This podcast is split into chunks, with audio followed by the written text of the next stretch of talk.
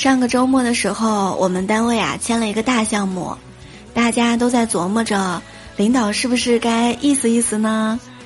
中午的时候啊，在单位餐厅吃饭，大家把领导围在中间，孙姐就说：“哎呀，现在橙子下来了，嗯，挺不错的。”小刘说：“哎，那天我去超市傻眼了，没有人用现金啊，都开始用购物卡了。”小田说：“。”我媳妇儿他们单位又发大米了。